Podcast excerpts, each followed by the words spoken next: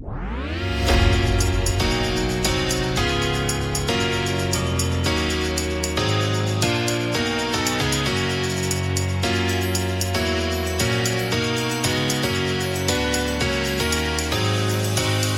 var det dags igen. Handbollspodd äntligen varannan fredag. Eh, podden är tillbaka. Bladets handbollspodd med mig, Robin Nilsson och Johan Flink. Hur står det till i Helsingborg denna afton? Torsdag kväll spelar vi in idag ju. Ja, det är ju mörkt. Det är, det är ju inte så konstigt när klockan är 10 i 11 men det känns som det är... Uh, det är mörkt nästan dygnet runt nu. Ja, det är tunga tider. Men det, Ja, på det är ändå eh, rätt kul att vi får fortsätta spela in den här podden. Elithandbollen är ju den som rullar vidare. Mycket annat är ju nedstängt. Jag vet, eh, du tränar ju din son och ni, vad gör ni? Inte mycket, inga matcher.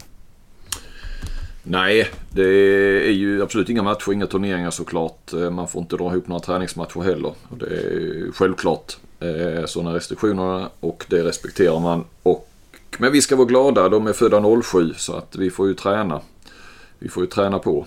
Så att eh, vi försöker väl träna lite extra också. Hallen står ju tom rätt mycket nu. Så. Eller hallarna här. Ja, de gör det. Det ska man nog vara tacksam för. Det är ju många länder får man ju inte eh, vara i närheten av att träna heller i, i lagsporter eller överhuvudtaget. Så att, eh, en viss tacksamhet ändå. Ja.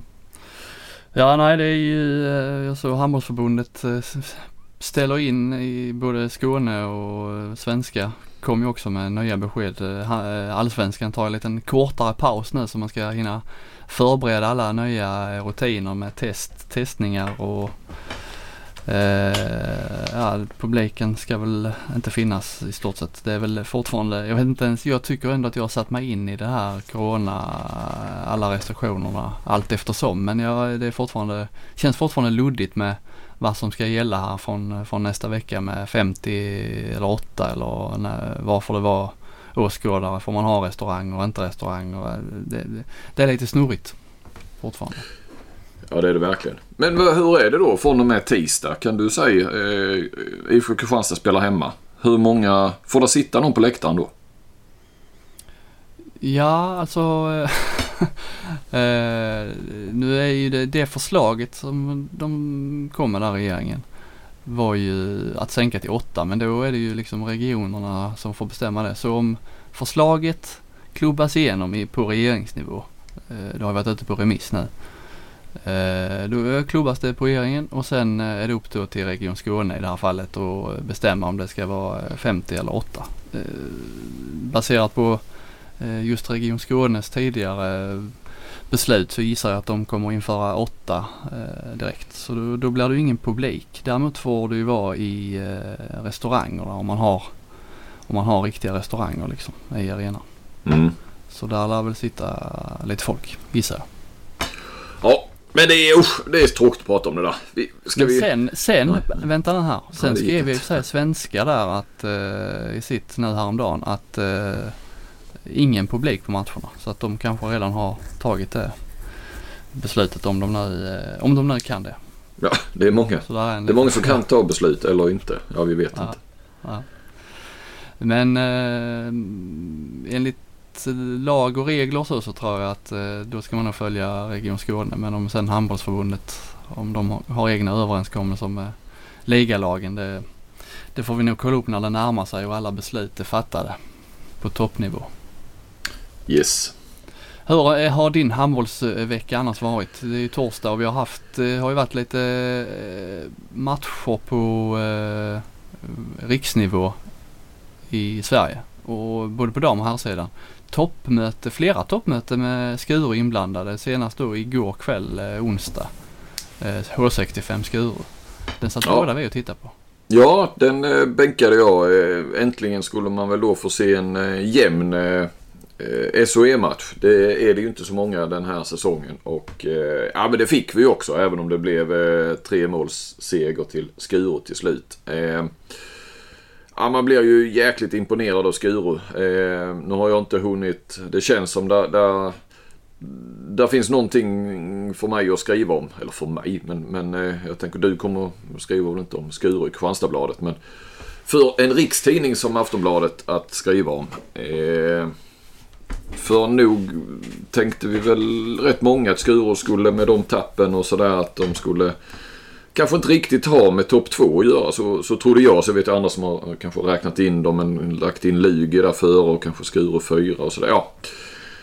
Men eh, nu så, ja det är ju frågan om de kanske till och med avgjorde serien här på vad det blev, nio dagar va. Eh, mötte de alltså fyran Önnered, eh, trean Sävehof och tvåan eh, H65 då. Och mm. på bortaplan inom loppet av nio dagar vann alla tre matcherna eh, totalt med 24 plusmål. Och de har alltså tre eh, utespelare på bänken varav de använder i princip bara två. Eh, och knappt det heller. Alltså det, jag tror igår, eh, jag menar Cornelia Dahlström spelade väl lite grann i början men sen spelade hon inte så mycket mer så då gick de runt på sju stycken. Och skyttedrottningen då, Ulrika Olsson gjorde inte mål förrän i 48 minuten. Eh, Skuru tog inte ledningen i matchen förrän tror jag i mitten där 42 minuter någonting med 16-15 och sen gör de ett ryck med 4-5-0 där. Och de gick från 17-17 tror jag till 21-17 eller vad det var. Mm. Eh, nej, oh, ja. ja. men det är ju imponerande att ta tre bortaskalper på det viset. Ja, eh, Thomas Akner satt på läktarna. Ja, eh, det var, blev en jämn match. H65 började ju, de var ju de som började bäst. Eh, det var ju en ja. vändning från, från, från Skuru. Jag tyckte det var lite kul att se eh, det blir en liten taktisk eh, kamp där det här Skurus 5-1 försvar eh, har det ju talats lite om eh, Har bra det. Eh, nu testade H65 lite 7 mot 6 eh, för, som, som motmedel där då. Det är länge sedan man såg 7 mot 6, i alla fall på svensk nivå. Jag ser det väldigt sällan i handbollsligan. Alltså att det är målvaktsbyte. Man använder det alltid när det blir utvisning. Men just eh, 7 mot 6 så tidigt, det var ju redan i första halvlek. Så eh, alltid lite spännande med Ola Månsson. Man vet aldrig riktigt vad han har i, i bakfickan. Men 7 mot 6, eh, han gillar inte det men han är ju en, en sån tränare som inte gillar det men ändå gillar att använda det. Om du förstår vad jag menar. Ja, ja, så pass eh, cynisk får man väl vara som, som tränare. Ja. Ja men Rebecka Nilsson i Skuru, själva spelmässigt eh, tycker inte jag egentligen att det var, eh, alltså H65 skapar väl eh, väl så bra läge så som, som Skuru gjorde men det var ju, de brände ju något fruktansvärt med klara, klara läge liksom. Du har ju, vad blev det, tre mål till slut va? Ja, 25-22. Och det måste ju vara eh, många fler än så där det liksom, var, där det liksom ska vara mål i 99 fall av 100. Flera sådana lägen där de eh, totalt eh, liksom isla avslut missade till och med mål. Men Rebecka Nilsson gjorde ju några riktigt eh, vassa räddningar där som, som säkrade den segern. Hon var väl bra även mot Sävehof. Jag såg bara, bara sett lite grann början och sen har jag lyssnat på eh avkastpodden eh, där. De hade ju rätt så eh, genomgående analyser av den matchen och eh, Sävehof lyckas väl inte, liksom de hittar väl knappt på någonting om jag förstod det rätt för att komma komma rätt så att säga med, med Skur 5-1 försvar. Det var väl därför Trots att de också borde ha vetat att de skulle köra ett, ett utgrupperat försvar. Men H65 hade ju 7 mot 6 spelet och var ganska tydligt också. De försökte ju dra upp, när de inte körde 7 mot 6 så, så drev de ju, försökte de dra upp ett jäkla passningstempo. Och det som mm. satt hårt inne där.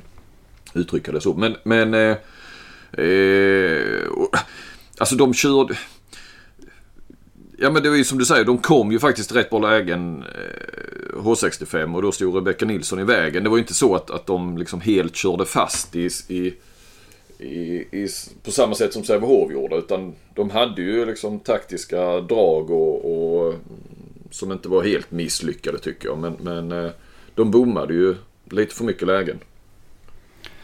Ja, eh, exakt. Och, och Rebecka Nilsson där, jag menar Skuru har ju förmåga att få fram bra målvakter. Eh, Hör har ju också fostrat, kanske inte från början alltid för de, de brukar ju värva dem när de är ganska unga men har ju fått fram några bra målvakter också. Men det är, i Skuru tror jag att det är Thomas Forsberg som jobbar med dem där. Eh, han som nu är målvaktstränare i, i landslaget också och som framstår allt mer som, som eh, rätt så stor målvaktsguru. Jag tror han driver de här talangprojekten. Mm. Eh, till viss del på här sidan också. Alltså han är väl liksom förbundets just nu eh, målvaktstränare eh, tränare nummer ett eller nästa eller vad man ska säga. Har ett visst ansvar där mm. i förbundet. Så att, eh, eh, nej men det var mycket, alltså finns ju många spelare att lyfta fram i Skuru också med Rebecka Nilsson. Bjärenholts andra halvlek inte minst är ju briljant. Hon spelar ju nonstop. Spelar då spets bakåt gör det ju fruktansvärt bra. Och så är hon då mittnia framåt. Var väl lite kritisk. Jag tror jag twittrade någonting där efter en 20 minuter eller vad det var ju. Av matchen att, att det var ju inget distansskytte. Det var ju ingen som vågade skjuta nästan. Sen blev det ju lite bättre. Men då var ju Bjärenholt tycker jag en av syndarna. Alltså, de får komma in på 8 meter men de går inte upp och, och, och försöker ens. Eh, knappt så Ulrika Olsson heller. Hon har rätt så tung start och var utbytt ett tag och sen kom hon in igen då. Men, för hon sköt ju det lilla jag såg av eh, Skurus, eller Sävehof Skuru där. Hon gjorde ju 10 totalt. Hon bombade in en del då, eh, i första halvlek när jag kollade. Så att, eh, eh, nej. Fick du ordning på det? Hur många hur många skott de hade från 9 meter. Du var himla ilsk på Twitter. Ja, men jag, ja, jag ville, jag ville visa min gamla käpphäst ändå. Jag, alltså, jag skulle faktiskt inte skriva matchen för jag, jag, jag har gått en kurs. Eh, kurs. Eh, kurs säger jag men, men det är ju ingen som begriper det. Eh, när man uttrycker det så. Ja du gör ju det. Skåningar. Ja jag begriper. Ja, men jag gör det på dagarna nu så att jag, jag jobbar inte på vanligt vis. Jag skulle inte bevaka den här matchen och skriva om den. Eh, så jag var liksom inte beroende av statistiken men jag tog den mest som ett konkret exempel sådär. Man har sett det som match. Kan det också vara kul att gå in och titta på lite statistik. Men hur... Eh, ja. ja, det finns ju lite grann statistik men den är ju så svår att, att, att eh, ta till sig också. Och, eh, och där finns rätt, rätt mycket som inte finns heller. Ja, det där, är ju, det där har vi ju ältat här ju. Men, men eh, så, så jag var väl inte så ilsk egentligen, mest lite resignerad. Men det framstod kanske som ilsk på Twitter. ja, jag tycker det är kul när du går igång. ja. Eh, herrarna då? Har du koll på hur det har sett ut tabellen här nu? Det var ju ett tag sedan vi, eh, vi pratade om herrarna i den här podden. Men det är ju eh, det är en rolig tabell om vi börjar där. Ystad IF nu är serieledare de var jag väl lite kritisk mot, eller trodde inte alls på dem inför säsongen. Att de, ett av de lagen man kunde räkna bort för man visste att de alltid, eh, eller aldrig lyckades där. Men de, de, det är ju ett av de lagen som man ändå har gått bättre gjort. De har gjort liksom vad de har skullat. De har gått bättre än väntat. Nu har de ju en match mer spelade än Kristianstad då. Men ändå, tycker jag är lite överraskande. Mm. Annars är det ju liksom det, det, det är, vi är ju inte bortskämda med att det är jämnt i streckstriderna där. Eh, slutspel, kval, nedflyttning. Det brukar alltid vara avgjort efter halva serien. Nu har vi ju faktiskt, vi börjar närma oss halva, att vi har spelat halva serien redan. Det känns inte så men eh, det är ju bara dubbel, vanliga dubbelmöten där, eh, 28 omgångar. Så att, och då är det ju det skiljer ett poäng mellan åttan och nian där. Det skiljer eh, ett poäng mellan eh, tian och elvan kvalplats neråt och det skiljer två poäng mellan eh, Önnered och OV kvalplats och nedflyttning. Så allting lever ju och bottenlagen är ju liksom inte Varberg och OV som ligger sist nu. Det känns som att flera år på raken har vi haft bottenlag som eh, kanske vid det här laget hade tagit noll eller kanske två poäng. Nu har vi ändå alla de här lagen har ju tagit Varberg ligger sist på 6, OV 6 och så Önnered och Hallby och Aranäs på alla på 8. Så att det, eh, det är liksom alla, alla kan slå alla liksom och det såg man ju inte minst ikväll då med, eh, så att du kollade lite på Alingsås Aranäs där. Det har varit en Alingsås-vecka för mig kan man säga. Jag har sett Alingsås Kristianstad, Alingsås Besiktas och nu Alingsås eh, Aranäs. Och det har varit två ja, alltså en jättebra insats mot Kristianstad. En som kanske inte sa så mycket. Det var bra mot Besiktas men Besiktas var ju rätt risiga. Uh, och så ändå uh, total uh, katastrof idag då mot Aranäs. Jag vet inte riktigt vad, vad som hände där. Eh, förlorade alltså med 11 bollar. Hemma. Ja det är helt... Eh, ja, vi, vi, nu har vi ju sett många sådana resultat. Vad, vad har vi mer? Vi har... Var det IFK Kristianstad som... Hur blev det? Förlorade de mot Guif eller? Förlorade mot Guif ja. ja. Jo. Och sen slog de några dagar senare Dinamo Bukarest va? Mm. Alltså helt krossade dem.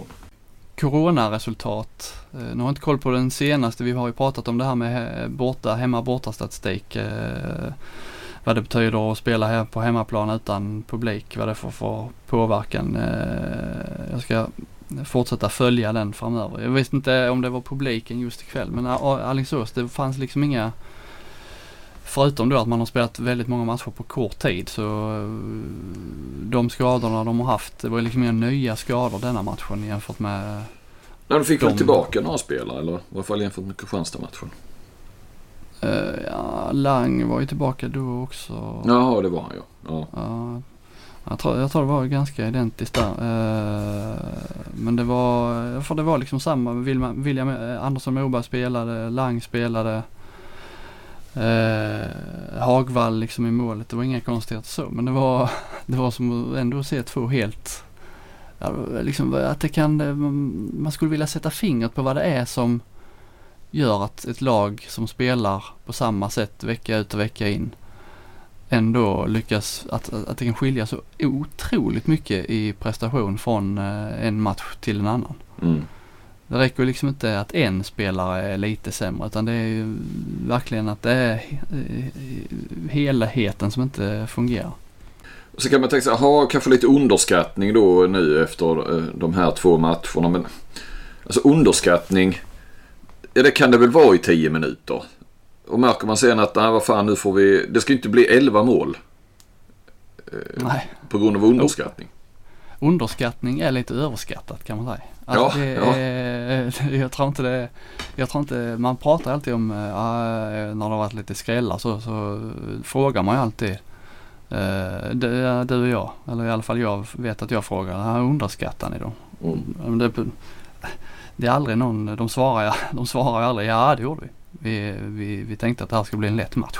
Det händer ju aldrig att de svarar. Nej, nej. Jag, jag, jag, tror inte att, de, att det sker underskattning i, inte på den nivån heller. Nej, och inför varje match, och även om det skulle vara så en favorit som möter ett bottenlag så säger de ju alltid det finns inga svåra, äh, det finns inga lätta matcher i, i handbollsligan. sen kan det ju vara läpparnas bekännelse eller vad det heter. Att de, jag menar, det de säger i en, i en sån förhands tv-intervju över sin sak kontra hur de verkligen känner sig och vad de presterar. Men, men eh, du kan inte förlora med 11 mål om du är eh, Alingsås mot Aranäs och det skulle bero på underskattning. För då, du kan ju inte springa och underskatta dem i, i 60 minuter. Nej. Sen ska ju Aranäs liksom, de är ju...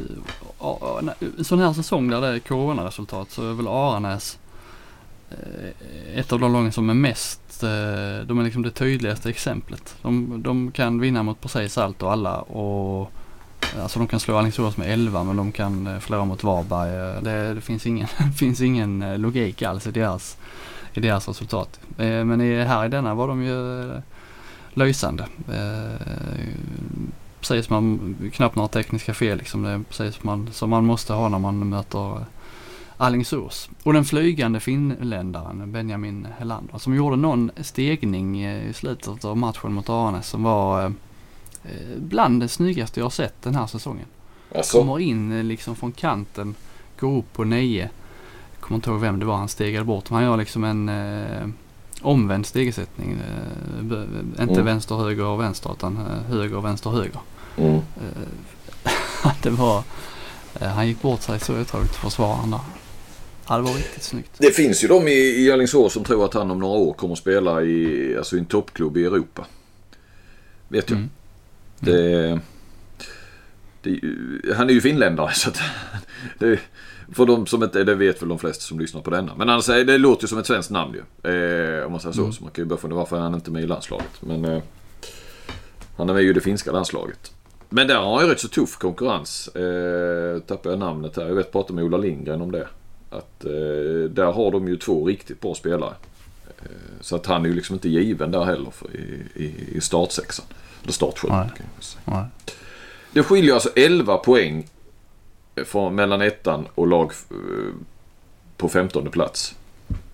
Efter då 10-11 omgångar. Det är, inte ens, det är ju som vanligt en, en serie som haltar. Men, och då har vi ändå 15 lag med nu också. Jag har ingen aning om det är något, något rekord så men, men eh, det är ju, det är ju tajt. Och så just det här att, alltså, sen någonstans så visst Ystad IF mm, är ju bättre än vad vi trodde om vi jämför med en sån tippad sluttabell. Annars är det ju inte jätte... Kristianstad, Malmö, Skövde är ju då 2, 3, 4 om vi tippade högt upp. Alingsås kanske där någonstans femma. Lugi sexa, lite bättre. Sävehof är väl eh, för, för min del då en besvikelse så här långt. Men eh, sen är ju Guif den stora, stora överraskningen. Mm. Eh, man, var ju lite, man var ju lite orolig att eh, Alingsås skulle besegra RIK och då eh, lyfta lite så att det blir längre avstånd mellan eh, eh, slutspelslag 8 och, och 9 där. Men nu vann ju RIK så då det tajtades till där igen. Gulf, ja. Eh, det var ju liksom hemmaplan för dem. Samma sak där. Mm. Men sen är väl IFK Ystad lite lägre eh, än vad vi tänkte. Men sen, jag menar där nere är ju Varberg, Ove, Önnered, Hallby, Arnäs. Ja men Hallby lite lägre då. Guif rätt mycket högre än vad man trodde. Va? Men, men det är ju ändå. De har ju tagit sina skalper där, eh, de här lagen där nere. Och, och, och, det är ju inget lag som sladdar heller helt. Det skiljer tre poäng från lag 9 till 15. Ja.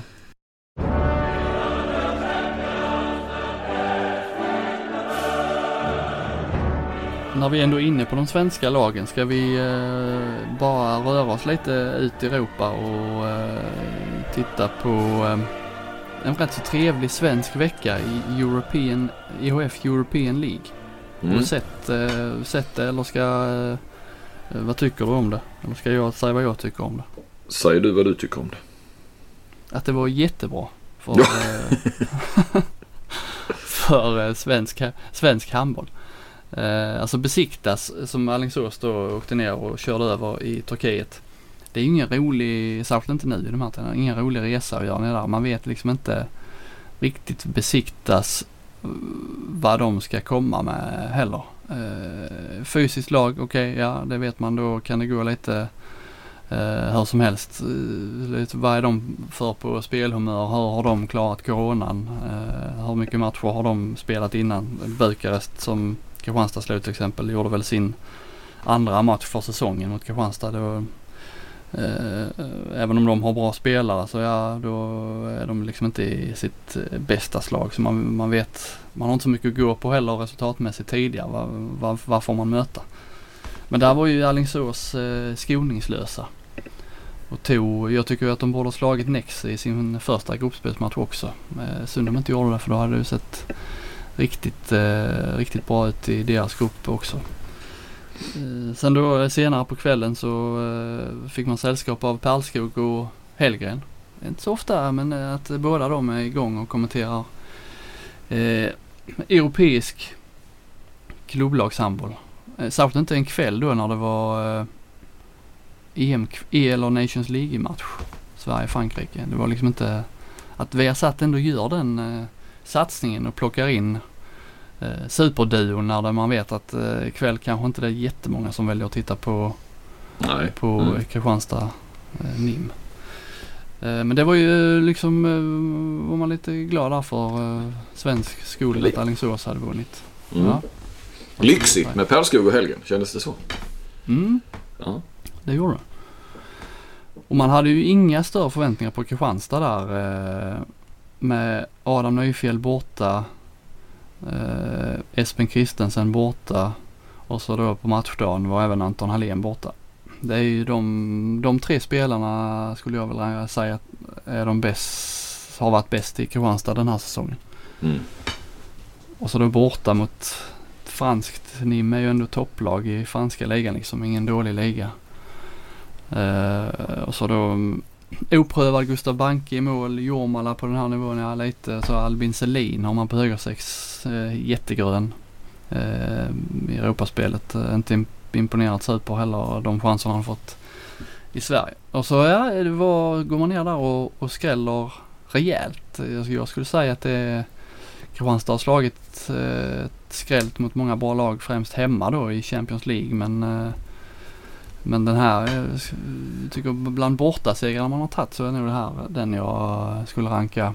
Kanske eh, Montpellier slår de också borta. Den är väl kanske i paritet. Annars håller jag den här högt. Den här matchen. Ja, just, med tanke på förutsättningarna. Ja, men sett till vilket lag de ställde på planen ja. Ja, exakt. Och det är ju liksom eh, Kristianstad, nu har de ju, eh, många matcher ställs ju in då i gruppspelen. Eh, Kristianstad har ju spelat tre matcher. Berlin och Sporting och Tatran har bara spelat en.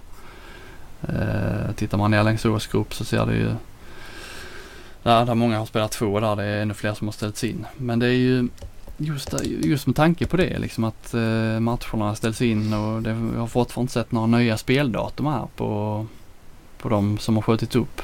Sköts upp gör de, de ställs inte in än så länge. Uh, man vet liksom inte hur ska EHF få ihop spelschemat i slutet. Uh, kommer man att liksom eh, stänga grupperna på något sätt när det drar ihop sig och eller avbryta nu och sen köra, man, så man gjorde man ju i Champions League i fjol att man tog de stängde grupperna och tog de som, som låg högst upp. De gick till Final Four helt plötsligt.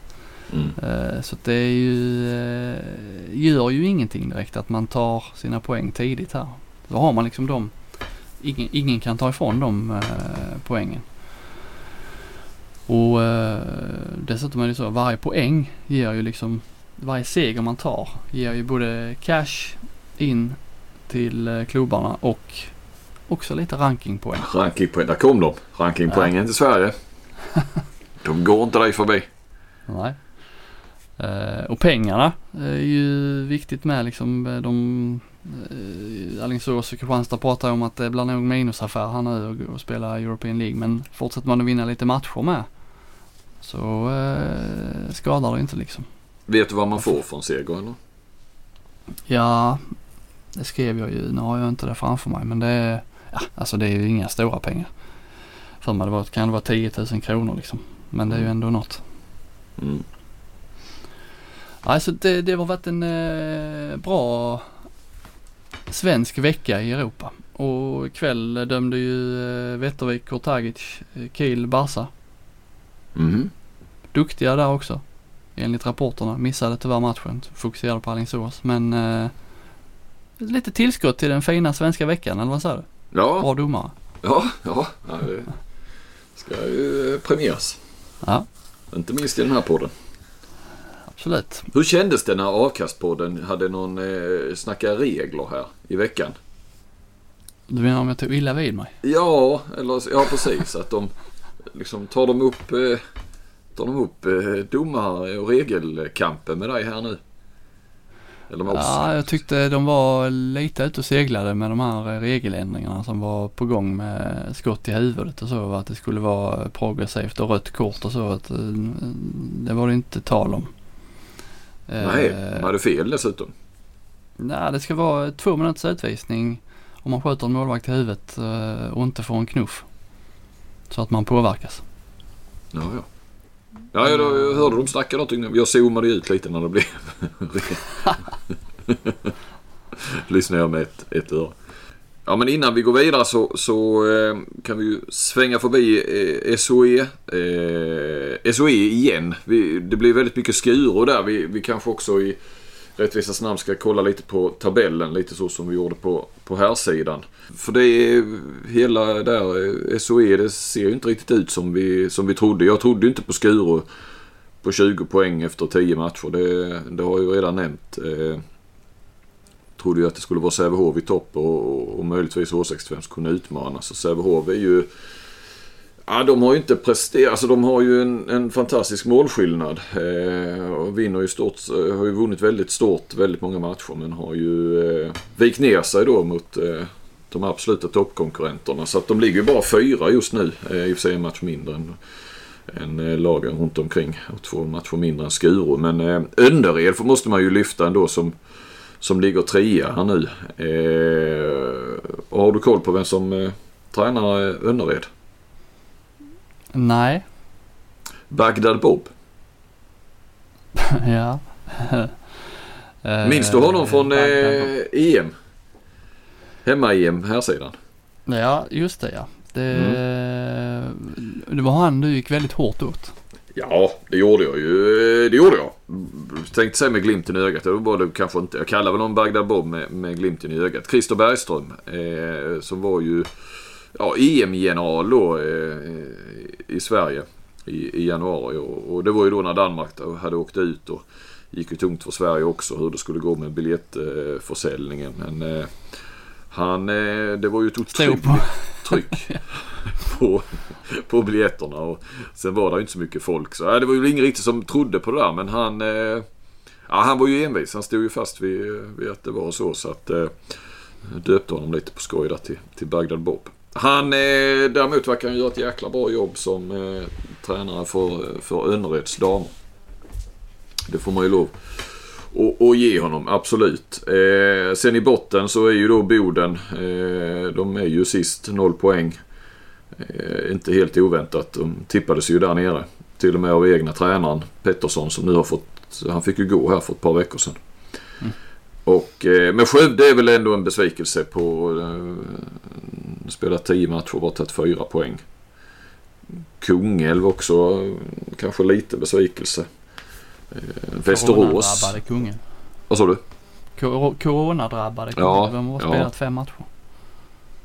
Ja, precis. Det ska ju faktiskt poängteras. Det, hade, det missade jag ju hastigheten där ju. Att. Eh, men Västerås Ersta är ju ett sånt lag som man trodde skulle vara precis bakom där de tre, fyra eh, stora. Men eh, de har ju bara tagit fyra poäng på nio matcher. Eh, så det är ju, eh, nej. Så det är lite, lite oväntat.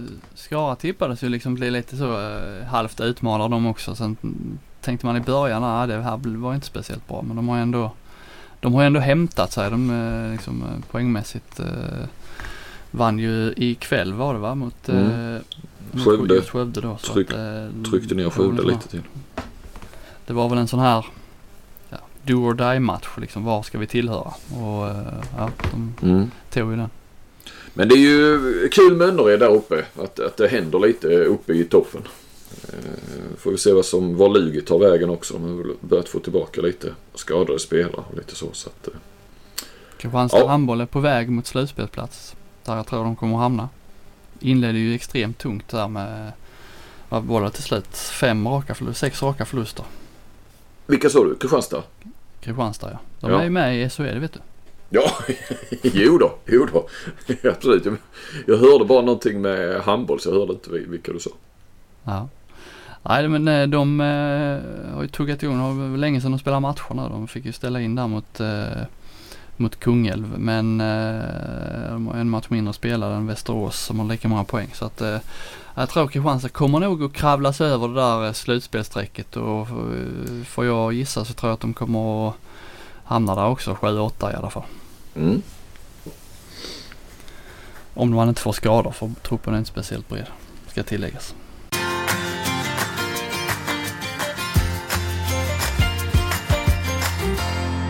Ja, sen eh, Espen Kristensens eh, tunga knäskada där. Man trodde ju att den skulle vara eh, karriärshotande skrev jag någonstans. Eh, det såg verkligen ut så. Det var, har du sett sekvensen?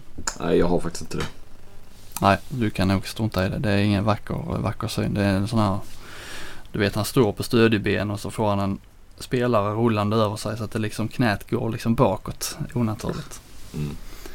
Eh, nu blir det ju bara sex veckor räknar de med där att han är borta men eh, det förändrar ju inte det faktum att Kristianstad jagar en ersättare. Leo Larsson eh, fortfarande inte presenterad. Jag trodde att han skulle vara det när vi skulle spela in den här podden men eh, det är han inte. Kanske blir han det då på fredagsförmiddagen.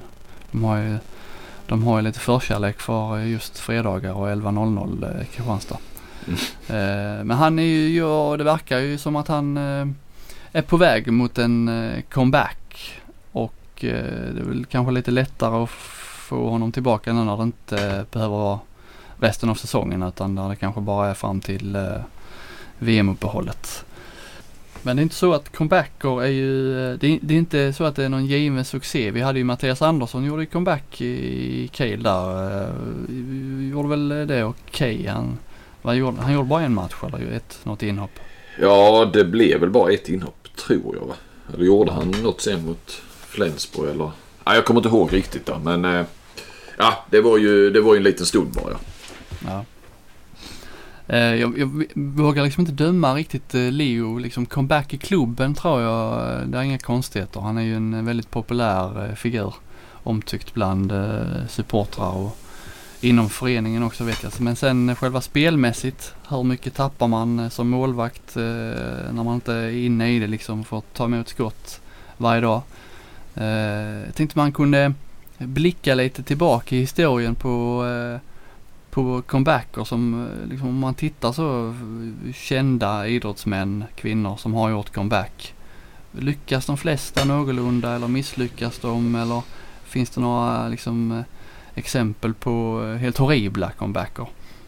Tittat lite i, på det där. Jag blev lite mm. sugen på, på just comebacker. Särskilt då när man tittade på Michael Jordan dokumentären där, Last Dance.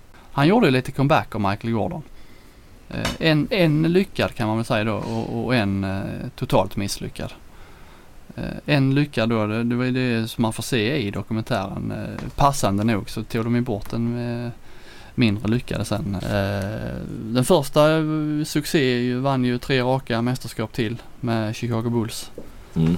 Den andra gjorde en comeback i Washington Wizards. Av den comebacken minns man inte mycket. Nej. Nej, jag kommer ihåg det att jag, jag gick in på Wikipedia när man kollade på den dokumentären just då och eh, för, ja, jag skulle väl kolla där hur, hur kunde inte hålla mig. Jag hade liksom glömt hur, hur många titlar han tog då med. Eh, med Chicago Bulls och, och lite så. Och då, då såg jag det att han sen gjorde en comeback till. Jag hade helt, helt missat. Mm. Det var väl fram på 2000-talet då va?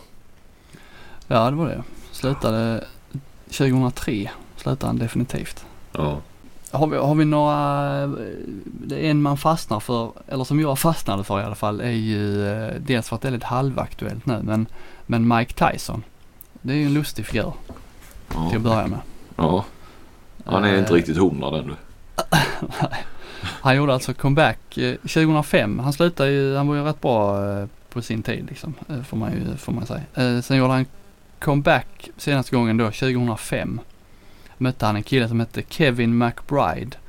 Och eh, enligt eh, rapporterna då så fick han så mycket smörj att han efter sjätte ronden blev kvar i ringhörnan utan att kunna resa sig mer. Men, Flink. Nu kommer vi till det roliga. Mike Tyson gjorde ju även comeback i somras. Mm -hmm. vet, du, vet du något om denna comeback? Nej, nej.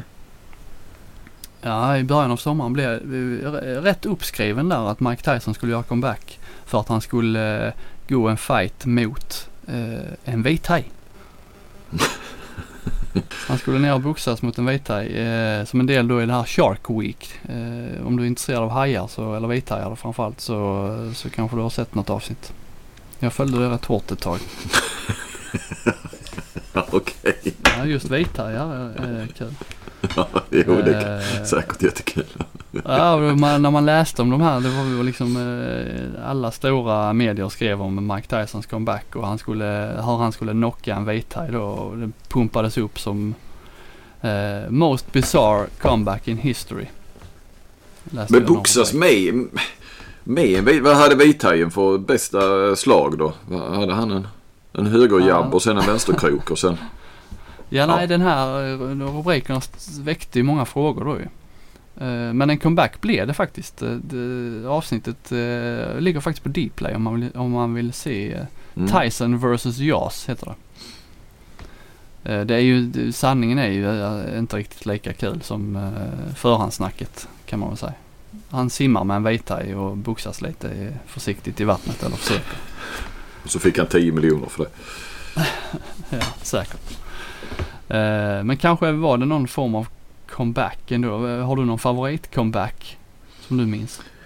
Alltså det, någonstans som, det är ju Björn Borgs. Eh, när var det? I slutet på, eh, han slutade 83 va? 26 år gammal eller någonting. Eh, 91 var det va? Mm. Med då sitt gamla trärack den, eh, nu, nu var jag ju, vad var jag, 16 där då. Alltså, ja det är sådär man minns. Alltså den, oh så mycket snack det var om, om den här comebacken. Och, Eh, man ska ju inte glömma, vad var han då? Så säger han är född 56.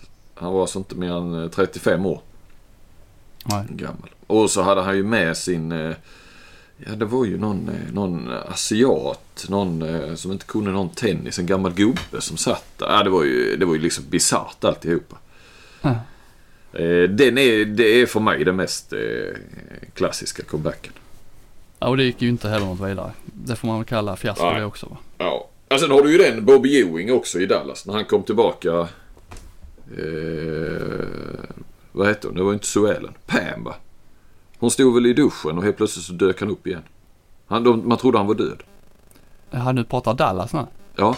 Så det har ju inte Ja, så jag mycket. tror du menar det- Dallas. Jag tänkte först när du sa Dallas, eh, nu pratar han om ett lag här som jag inte, men nu, nu fattar jag Ewing där Ja, ja. Men, det, men det, vi kanske ska hålla oss till idrotten. Men, men äh, bortsett från Bobby Ewings comeback där eh, så är det väl, eh, så- för mig är det ju Björn Borg. Fan vad gammal du låter, lät där. eh, Comeback från.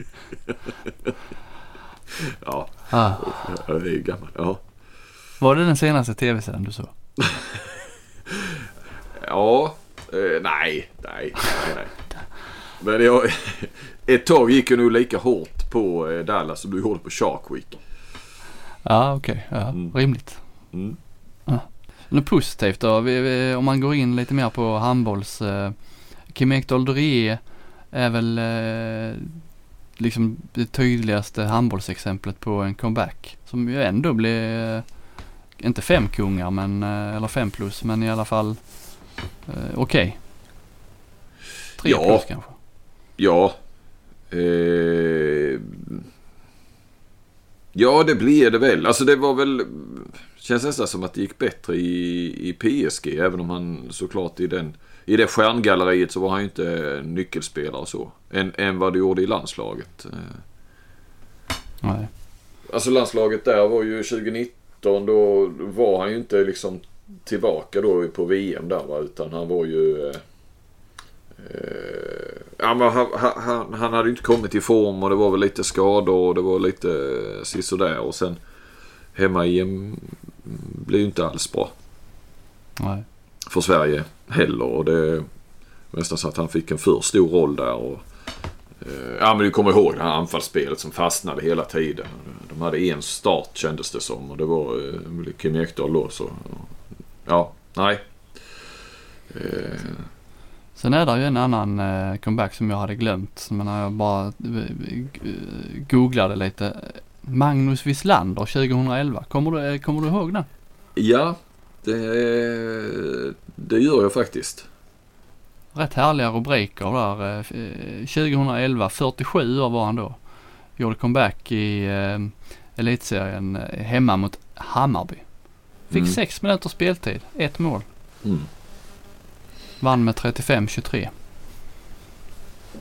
Och då, vi- då vi har- hade han ju varit borta i åtta år eller någonting. Han slutade väl där någonstans. 2003 eller någonting.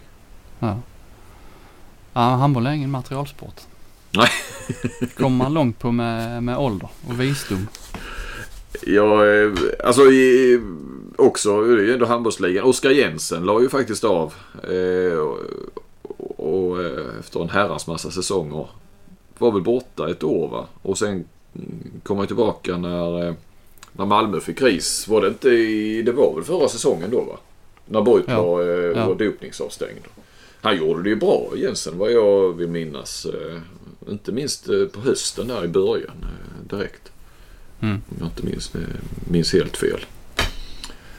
Eh, Ja, på tal om Beutler där, doping. eh, Vi hade ju, eh, han har ju gjort comeback nu. Jag vet inte, det är lite tidigt att och bedöma om den comebacken blir lyckad eller inte. Men eh, Karabatic har ju med varit avstängd. Inte för doping men för, eh, vad kallar man det? Spel? Ja, jag kommer inte ihåg riktigt så Spel- turerna i det hela. Va? Han var väl han missade väl aldrig något mästerskap men, men eh, det var ju där ju när, när han och brorsan och ja det var ju någon, någon sån betting eh, skandal i klubb, med klubblag och sådär. Men eh, han, eh, jag kommer ihåg det, kan det ha varit så tidigt som EM 2014 i Danmark. Eh, Sverige hade åkt ut, jag hade åkt hem och jag satt väl och såg finalen. Vann Frankrike den där, det borde de nog ha gjort va. Om jag tror, om, det, om jag nu är på rätt år. år där då. Då, då var ju Kavacic med igen då. Han har väl varit borta för landslaget och lite grann sådär. Och så Patrik Ekwall eh, intervjuar honom efter guldet då i mixade zonen och avslutar med liksom bara sådär att eh, Nice to be back. Och Kavacic, vad jag kommer ihåg så fick han liksom så svart i blicken nästan. Och så sa han typ så här, I was never gone. Sa han. Och så gick han. eh, alltså han, ja. Nej, det, ja. Eftersom eh, Ekwall han eh, var, var ju då inne på den här spelskandalen och var inte så pigg på kanske att snacka vidare om. Nej, det känns som Ekvall har ofta hamnat i sådana situationer.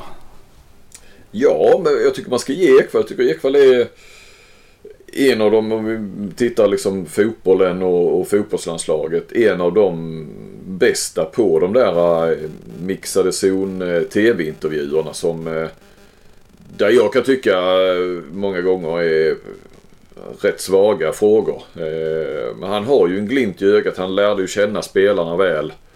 Tyckte mm. alltid han både försökte och fick ut lite mer än, än nästan alla andra i varje fall alltså svenska reportrar som, som har den rollen. För det brukar vara bara liksom, ja, säger det, det är ju inte ta oss igenom, det är ju ta oss igenom loppet eller Ja men du vet det är så, ja, men det är, det är så påstående det... fråga. Snäll, en snäll påstående fråga. De får säga någonting om matchen eller målet och sen så är det inte mer. De kan dra några klyschor men Ekvall liksom ja, Han försökte alltid fiska fram någonting mer, någonting annat, någon reaktion och sådär.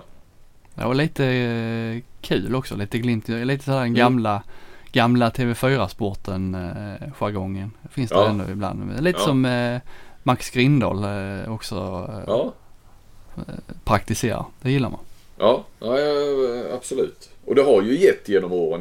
Grindahl har ju gjort flera sådana här, inte minst inom hockeyn väl.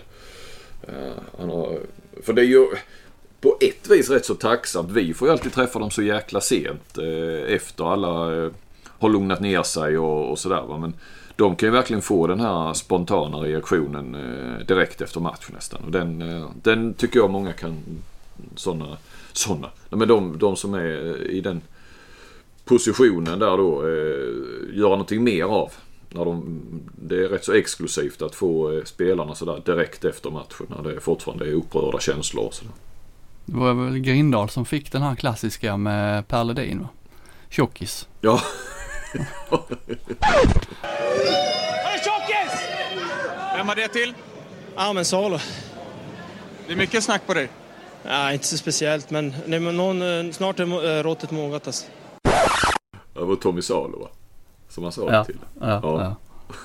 Vi har ju rätt många, en comeback som blir allt vanligare är ju när man har eh, fött barn. Eh, jag menar Robert gjorde ju rekordtid i comeback. Eh, det finns ju många sådana exempel som man inte riktigt liksom kan bedöma fullt ut. Kommer de tillbaka i gammal storform eller inte? Det är fortfarande tidigt i många fall där. Men det är ändå, ändå comebacker som som inte, i alla fall som inte man kommer ihåg var så speciellt vanligt innan att, att det föddes så mycket barn. Nu är det ju liksom jättevanligt att, eh, att man tar ett uppehåll i ett år så mitt i karriären och, och eh, när man blir gravid, föder barn och sen att man ändå kommer tillbaka. Ja men jag tror att det är två anledningar till att vi ser det mer nu. Dels att det är några som har gjort det, inte minst eh, i Norge. Heidi Löke har ju gjort det två gånger om och den första var ju, det är rätt många år sedan nu tror det är en son där som han, han är väl tonåring snart. Eh, och sen, rätt lyckad comeback då får man säga. Det får man ju verkligen säga. Eh, så jag tror dels det och sen eh, att, att eh, de tjänar mer idag. De vill hänga kvar längre i sporten och, och många menar att de, de förlänger ju karriären. Istället för att du lägger av för att skaffa barn. Eh, alltså så, så har det kanske varit gången innan man kör på och sen så nu ska, nu ska vi försöka få barn och då lägger jag av. Medan nu så, och det är mer accepterat tror jag. Det ju, kan man ju tycka mycket om. Men jag tror inte det har varit sådär accepterat bland klubbar och så tidigare. Det är det ju också idag för att det har blivit så mycket vanligare. Och idag så får du barn och sen så kan du återuppta karriären och, vilket gör att du kanske kan köra på till du är 33, 34, 35. Mm. Så jag tror att det är de parametrarna som gör att, att att vi ser det mer och mer. Och det är ju, det är ju så det ska vara. Att eh, liksom, de ska inte lägga av för att de ska få barn. Det behöver inte herrspelarna göra.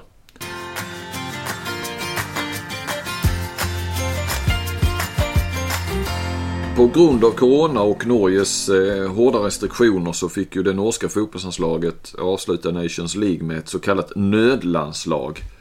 Eh, då eh, det ordinarie landslaget, alltså nu snackar vi fotboll. Eh, mm. I och med att de fick en, en spelare som var smittad så hamnade ju hela det laget i karantän. Och om jag förstod det rätt så, så de enda som kunde då få representera Norge var det, var det Österrike de mötte va? I, här nu i, i onsdags. Så var det bara utländska spelare då som inte var med i det här lands... Eller utländska spelare. Sp eh, norska spelare. Norska utlandsproffs. Eh, som eh, ja, då inte ingick i landslaget. Eh, I det landslaget som satt i karantän. Ja, hur som helst så eh, fick jag idén då eh, lite inspirerad för jag tror att det var någon norsk handbolls... Mer handboll tror jag den heter. En norsk Twitterkonto som slängde ut det att om, om de Norge skulle gjort så i handboll. Både på dam och herrsidan. Vad skulle vi fått ihop för lag då. Och då eh, förde jag över det på, på, de, på det svenska herrlandslaget. Om vi tänker nu att ja, något liknande då om någon eh, på något vis skulle hända eh, och Sverige har samma regler. Vad skulle vi kunna skaka fram då för, ja om vi tänker oss eh, VM-trupp? Om hela det ordinarie svenska landslaget tvingades, nej de får inte hänga med. Nej precis. Så det får, inte vara någon från, det får inte vara någon från det laget som den truppen som var med senast. Och vi får heller inte ta med de här som, som var borta då men som vi vet är ja, nästan garanterade med i, i VM eller väldigt aktuella som Jesper Nielsen och eh, ja, och vi får inte heller ju ta eh, Appelgren och, eller Palicka. Palicka kanske kan komma med i VM med Pall, eh, Appelgren som är skadad och så. Där, de är inte heller tillgängliga. Nej. Så att det eh, är rätt många som inte är tillgängliga. Och så då inga som spelar hemma i den svenska handbollsligan. Tur då att vi har rätt så många spelare ute och välja bland här ändå. Eh, om man hade hetat Glenn Solberg. Det hade varit blicka ut mot eh, Tyskland, blicka ut mot Danmark och lite Norge.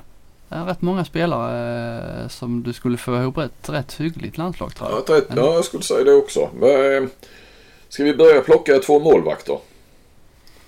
Ja, vi kan väl ta eh, Rickard Frisk. Ja. Eh, Johan Sjöstrand. Mm, om han... Eh, om han tackar ja. Eller han... travet ja. Ja, om, ja. om det är kris så kanske han, kanske ja, han kan vara med. Annars eh, Josip Karvar finns ju eh, också utomlands. Ja. Ja men det, är väl, det var de tre jag hade. Eh, så, så att det, det, är klart, ska Sjöstrand fortsätta och, och tacka nej till landslaget och det, det, gör han ju. Så för mig är väl eh, Frisk och Chava rätt så givna va? Från den danska ligan. Ja. Eller hade du någon mer? Nej, jag vet inte ens om vi har fler. Uh, har vi kanske någon lägre så nej men de två uh, känns väl rimliga. Däremot... Uh, ja för vi ska ju också säga att det är ju rätt många som går bort nu i och med Palicka och Appelgren. Är borta så är det ju rätt många nu som kallades in så att säga. Alltså Peter Johannesson hade ju kanske varit en sån annars. Men, ja. men nu var han ju med senast ju så. Precis och Aggefors där ja. och Thulin, ja. Mm. Eh, vänstersexor Flink, vad, vad har vi där? Vi har ju Emil Mellegård, Mellegård tog ju över från Emil Frände Öfors i Wetzlar. Så honom mm. kanske man skulle kunna ta ut. Ja, Sen kör vi lite på det och kanske, ja jag kanske lite gillar, ja men Jonas Kjellman då? Ja. ja han hade väl varit, eh, han hade, han hade nog ställt upp det tror jag. Ja men det hade han nog va? Ja. Och han kan du nog använda lite här. Han spelar ju lite, Pick Seged har ju haft lite coronabekymmer. Jag tror de har, mm. Kjellman har nog använts på de flesta positionerna här i, mm. i Champions League. Så eh, han har nog varit nyttig. Och så har du, du vet, försvarsspelet. Mm. 5-1. Mm. Ja. Det är ju liksom bara, alltså, lite... Eh, alltså tänk. Fan under 20, under hela 2000-talet så har Sverige bara kunnat spela, landslaget bara spelat 5-1 om Kjellman är med. I princip. Ja. Det bara slog man nu. Det är ju en svaghet. Ja, visst är det. Att vi har ett, ett, ett, ett försvarsalter. För alla förbundskaptener alltid pratar om att vi måste ha ett alternativ till 6-0. Och inför varje mästerskap så tränar de in 5-1. Men, men i princip har vi väl aldrig sett det om inte Kjellman har varit med. Men varför är 5-1 alltid det givna alternativet? Varför, varför kan man inte träna på något annat eller andra varianter av 6-0 eller eh, varför just 5-1? Det känns som en sån här nödlösning som alla svenska tränare bara kastar in. Ja, vi ligger under nu med fem mål med fem minuter kvar. Vi testar 5-1. Varför är det alltid, varför finns det inga andra alternativ? Varför finns det inte 4-2 eller eh, alltså att man är tydligare men man kan spela 4 man kan spela 6-0 och ändå flytta upp, Mm. köra höga tvåor. Sen kan man kalla det vad man vill men det är, Ja men är det alltid en nödlösning. Ja men det har det inte alltid... Vad fan så var det ju till och med när jag spelade ungdomshandboll på, på 80-talet så hade vi ju, spelade vi 6-0 och skulle vi ibland vara så var det 5-1. Alltså det är liksom det enda alternativet som, som så svensk handboll har. eh, Alltså 3-2-1, ett riktigt 3-2-1 är ju, det är ju rätt svårt. Alltså det, Mm. det är väldigt många försvarsspelare som, många positioner som ställs om på något vis. Men 5-1 sådär bara, äh, sen fattar jag ju också och, och Kjellman har, har ju skolades i Eduard Real och, och att det är ett visst typ av 5-1 och det, det kan ju vara sned 5-1 och så vidare. Men eh, så här, 6-0 med höga tvåor, det är väldigt långt ifrån det svenska gamla 6-0 med, med höga treor. Och Jag tror ändå att sådär, är det någonting man ska kunna eh, sådär, träna in på en vecka så, så är det, är det 5-1 ändå. Det är nog därför vi, vi hamnar där. Det är det enda alternativet för eh, svensk handboll nästan. Eh, ja, går vi upp på vänstern i då eller eh, vill- du titta in på mitt sex? Ja, ja, vi kan ta mittsex. Jag råkade ha dem i, i den ordningen. Där hittar jag väl egentligen bara två. En helt given. Eh, gissar att du också har samma. Ja, jag vet inte. Oskar Bergendahl. Ja. Mm. Sen hade jag svårt att hitta en till med risk för att jag missat någon. Men Karl Löfström.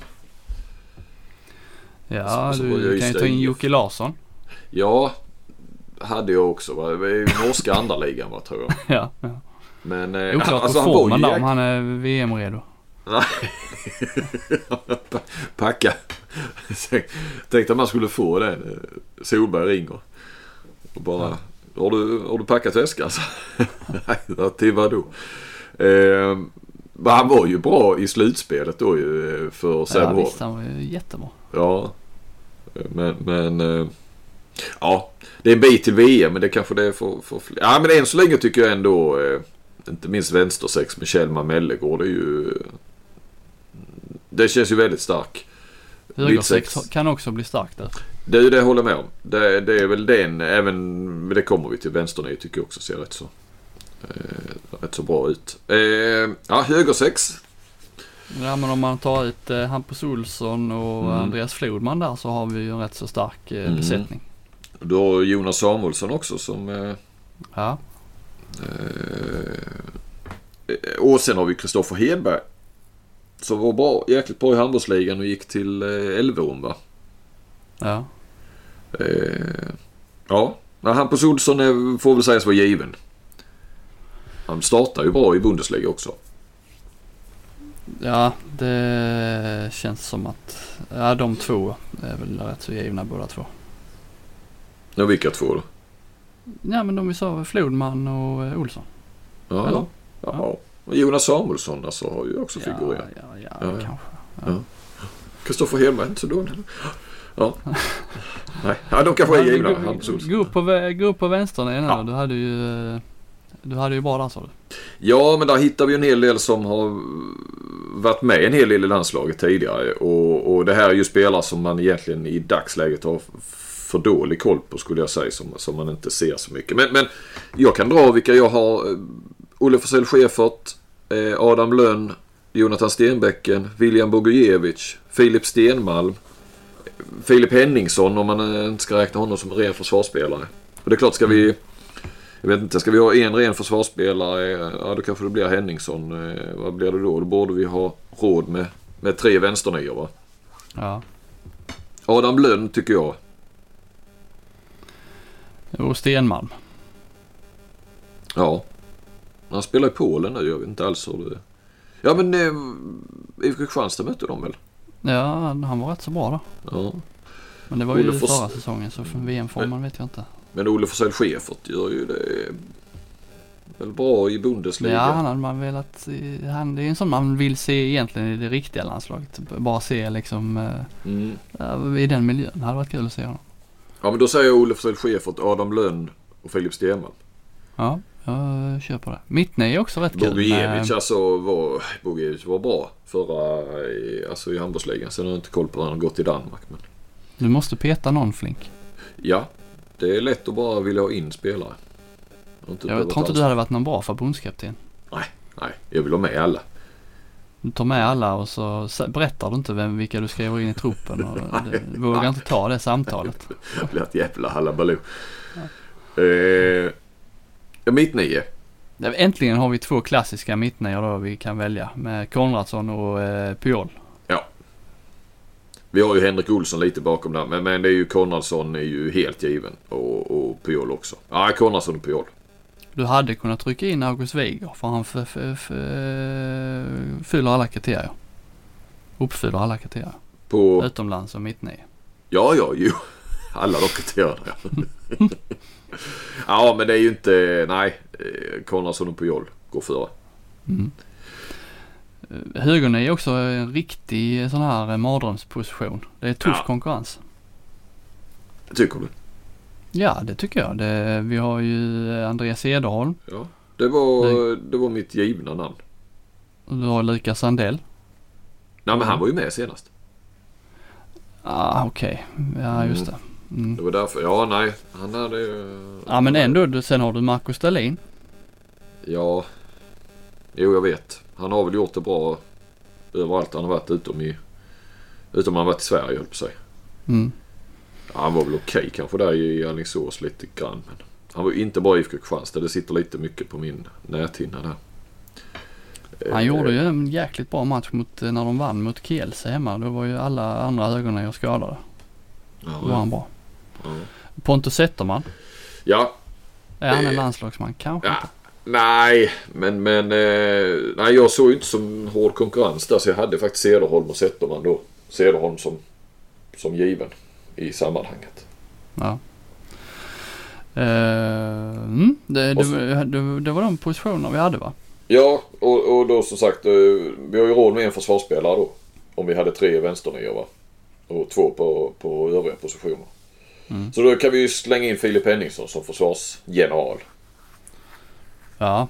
Han har en, Stenbecken kan man ju säga försvarsspelare också. Men eh, Henningsson är väl den som har eh, mest landslagsrutin på senare år. Så att eh, det är väl honom man hade valt. Mm.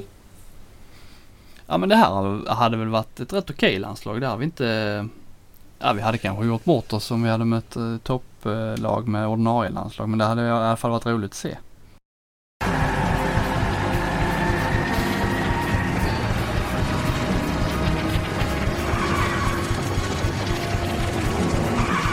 Är det något man saknar nu Flink på eh, när det är höstrusk och, och tidigt mörker så är det ju ändå att åka på bortamatcher när eh, ja, i vårt fall då Kristianstad spelar dam eller här.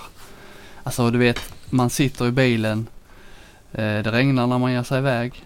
Man eh, kommer till eh, ett nedsläckt arenaområde. Där är, eh, oftast är det ju inga utmärkta pressplatser utan man får ställa sig på en vanlig parkering och lägga på, lägga på mätaren som, som vanligt folk. Mhm. Eh, kallt är det när man kliver ur.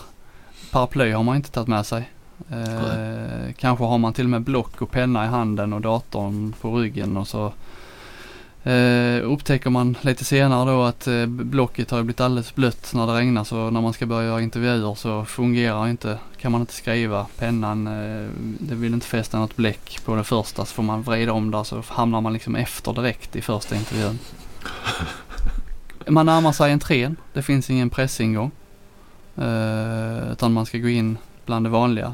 Eh, ofta är det inte några, de är inte så noga med att man är akkrediterad utan man får snällt säga i dörren vem man är och så får man hoppas att de entrévärden där litar på vad man säger och så säger de ja, eh, så säger jag, ja jag kommer från eh, press. Ja, eh, ja vadå press? Och så, Jag spelar de lite svåra för mig, Kristianstadsbladet. Ja, då ska du betala det dubbla, säger de.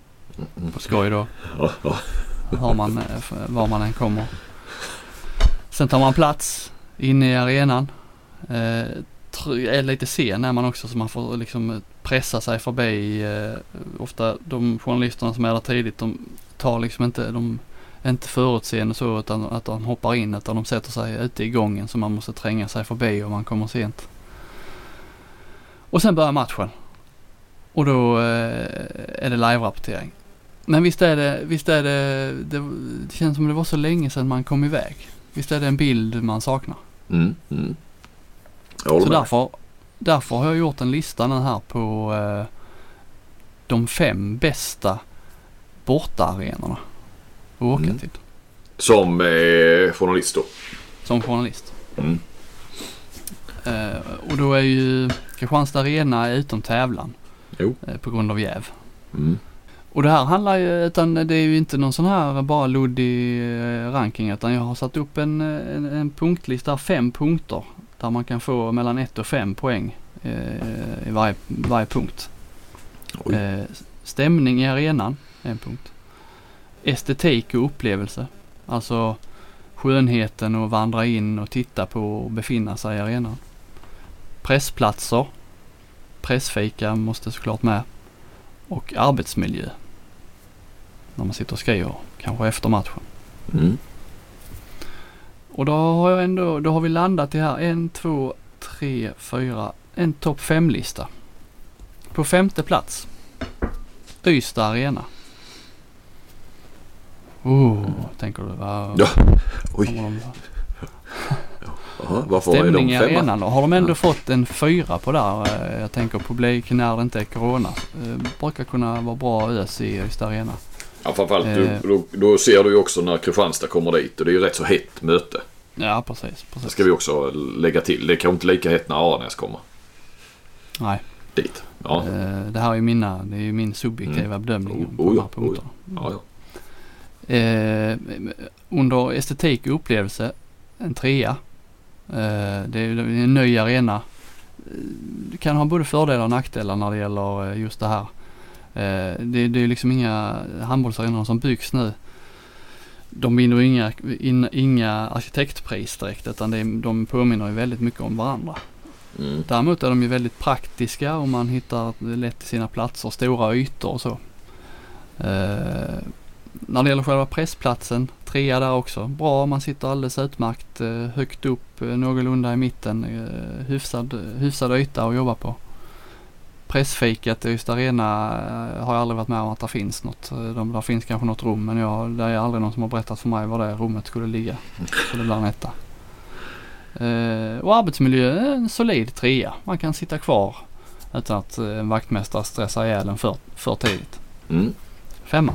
Mm. Fyra. Eh, delad, ja inte en fyra, det är delad tredjeplats faktiskt. Eh, mellan Partille Arena och Arena Skövde.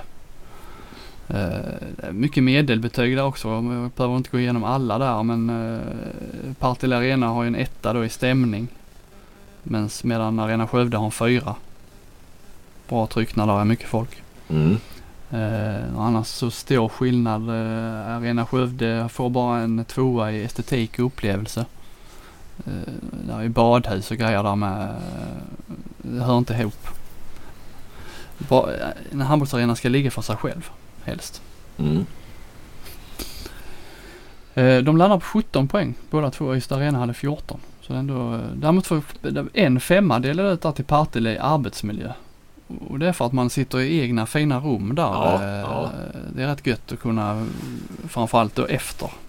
Pressplatserna är ju inte samma sak som arbetsmiljö men just arbetsmiljön, pressplatser vill man kanske sitta ute i arenan och känna av stämningen. Mm. Men just arbetsmiljön är rätt skönt att kunna sitta efter matchen i ett, eget litet eh, sånt här bås, pressbås. Mm. Då har du och jag suttit ihop. Ja, det har vi. Precis. Mm. Eh, på andra plats, kanske lite oväntat, men eh, där kvalar faktiskt Baltiska hallen in. Ja. De får fyror över hela linjen nästan.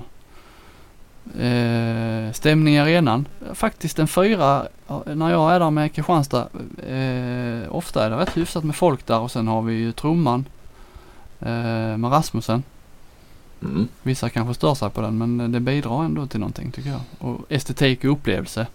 Eh, det uppskattar man ju mer eh, nu när det är så mycket nya arenor.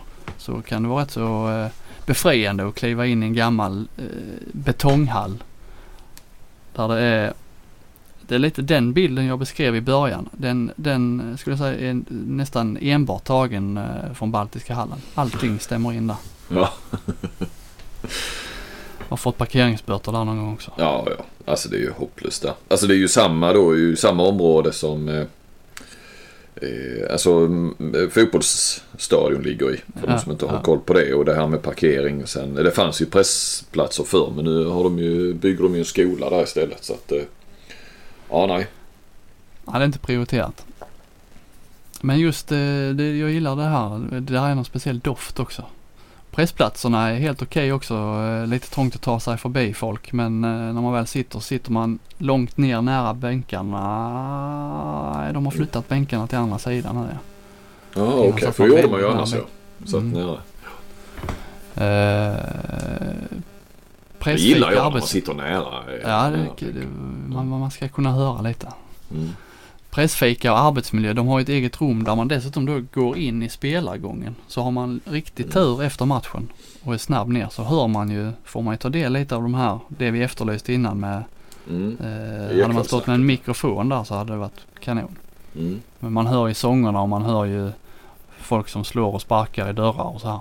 Och där är ju ett litet rum, eller rätt stort pressrum där man gör intervjuer och man eh, har gott om plats man kan sitta och jobba efter. Och där är alltid lite kaffe och någon eh, dammsugare. Mm. Eh, etta då.